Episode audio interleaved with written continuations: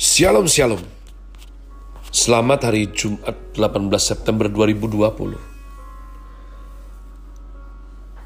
Saya Pendeta Kaleb Hofer Bintor dalam anugerahnya Penuh sukacita sampaikan pesan Tuhan melalui program Grace Word yakni suatu program renungan harian yang disusun dengan disiplin kami. Doa akan dengan setia Supaya makin dalam kita beroleh pengertian mengenai iman Pengharapan dan kasih yang terkandung dalam Kristus Yesus Sungguh merupakan kerinduan saya bagi saudara sekalian, agar supaya kasih dan kuasa firman Tuhan setiap hari tidak pernah berhenti menjamah hati kita, menggarap pola pikir kita dan paling utama, hidup kita boleh terbukti berubah menuju keserupaan kepada Kristus Yesus yang sering kali kita sebut dengan istilah Christ likeness. Masih dalam season autumn dengan tema promoting Chris Word hari ini saya berikan judul Daulat Tuhan bagian yang kedua. Daulat Tuhan bagian yang kedua. Saya akui saya beberapa kali memberikan judul Kedaulatan Tuhan, Sovereignty God, dan sekarang Daulat Tuhan. Intinya semua sama. Sebab ini menunjukkan ketakjuban hati saya Betapa kalau bukan tangan Tuhan, kalau bukan kedaulatan Tuhan, Allah semesta alam, sungguh-sungguh umat pilihan, yakni Israel, pasti sudah punah dari muka bumi ini. Kitab Esra, Fatsal yang kedua. Daftar orang-orang yang kembali dari pembuangan. Inilah orang-orang provinsi Yehuda yang berangkat pulang dari pembuangan yakni para tawanan.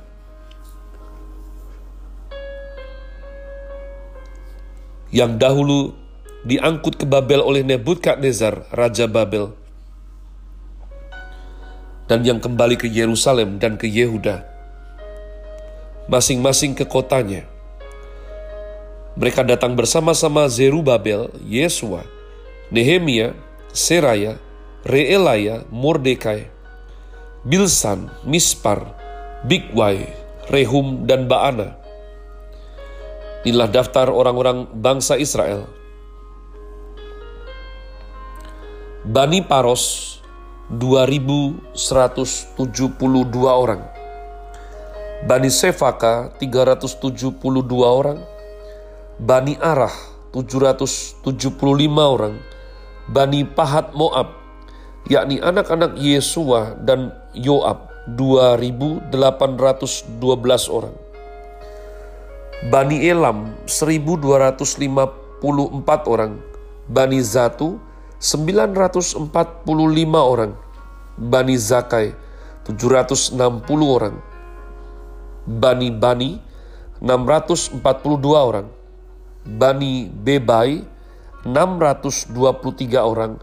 Bani Asgad 1222 orang, Bani Adonikam 666 orang, Bani Bigwai 2056 orang, Bani Adin 454 orang, Bani Ater yakni Bani Hiskia 98 orang, Bani Bezai 323 orang, Bani Yora 112 orang, Bani Hasum 223 orang, Bani Gibar 95 orang, dari Bethlehem 123 orang, orang-orang Netofa 56 orang, orang-orang Anatot 128 orang, dari Asmawet 42 orang, dari Kiryat Arim, Kevira, dan Beerot 743 orang, dari Rama dan Gaba 621 orang, orang-orang Mikmas 122 orang, orang-orang Betel dan Ai 223 orang, dari Nebo 52 orang, Bani Makbis 156 orang, Bani Elam yakni Elam yang lain 1254 orang, Bani Harim 320 orang, orang-orang dari Lot, Hadid, dan Ono 725 orang, dari Yeriko 345 orang, Bani Senaa 3630 orang. Inilah para imam Bani Yedaya, yakni kaum keluarga Yesua, 973 orang. Bani Imer 1052 orang, Bani Pasyur 1247 orang, Bani Harim 1017 orang. Inilah orang-orang Lewi, Bani Yesua dan Kadmiel, yakni Bani Hodawya 74 orang. Inilah para penyanyi Bani Asaf 128 orang. Inilah kaum penunggu pintu gerbang, Bani Salum, Bani Ater, Bani Talmon, Bani Akub, Bani Hatita, Bani Sobai. Semuanya 139 orang. Inilah para budak di bait Allah, Bani Ziha, Bani Hasufa, Bani Tabaot, Bani Keros, Bani Siaha, Bani Padon, Bani Lebana, Bani Hagaba, Bani Akub, Bani Hegab, Bani Samlai, Bani Hanan, Bani Gidel, Bani Gahar, Bani Reaya, Bani Rezin, Bani Nekoda, Bani Gazam, Bani Uza, Bani Paseah, Bani Besai, Bani Asna, Bani Meunim, Bani Nefusim, Bani Bakbuk, Bani Hakufa, Bani Harhur, Bani Baslut, Bani Mehida, Bani Harsa, Bani Barkos, Bani Sisera, Bani Temah, Bani Neziah, Bani Hativa. Inilah keturunan para hamba Salomo, Bani Sotai, Bani Soferet, Bani Peruda, Bani Yaala, Bani Darkon, Bani Gidel, Bani Sefaka, Bani Hatil, Bani Pokeret Hazebaim, Bani Ami, seluruh budak di bait Allah dan keturunan para hamba Salomo ada 392 orang. Inilah orang-orang yang berangkat pulang dari Tel Melah, Tel Harsa, Kerub, Adan, dan Imer. Tetapi mereka tidak dapat menyatakan apakah kaum keluarga dan asal-usul mereka termasuk bangsa Israel. Bani Delaya, Bani Tobia, Bani Nekoda, 652 orang. Dan dari antara kaum imam, Bani Habaya, Bani Hakos, Bani Barzilai. Barzilai itu memperistri seorang anak perempuan Barzilai, orang Gilead itu. Dan sejak itu ia dinamai menurut nama keluarga itu. Mereka itu menyelidiki apakah nama mereka tercatat dalam silsilah tetapi karena itu tidak didapati, maka mereka dinyatakan tidak tahir untuk jabatan imam. Dan tentang mereka diputuskan oleh kepala daerah bahwa mereka tidak boleh makan dari persembahan maha kudus sampai ada seorang imam bertindak dengan memegang urim dan tumim. Seluruh jemaat itu bersama-sama ada 42.360 orang. Selain dari budak mereka laki-laki dan perempuan, yang berjumlah 7.337 orang. Pada mereka ada 200 penyanyi laki-laki dan perempuan. Mereka mempunyai 736 ekor kuda, 245 ekor bagal, 435 ekor unta, dan 6.720 ekor keledai.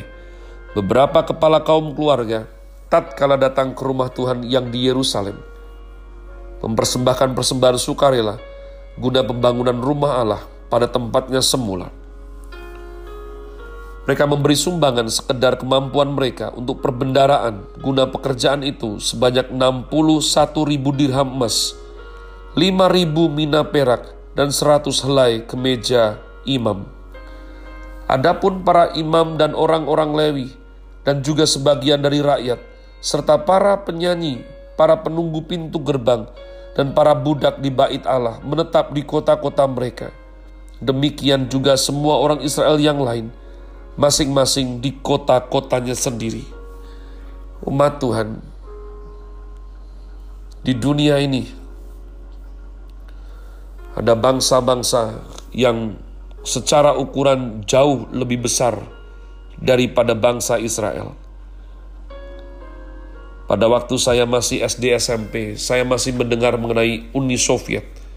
Uni Soviet yang dipimpin oleh Vladimir Lenin, wilayah yang sangat amat luas, bahkan bisa dibilang hampir separuh wilayah daratan planet bumi.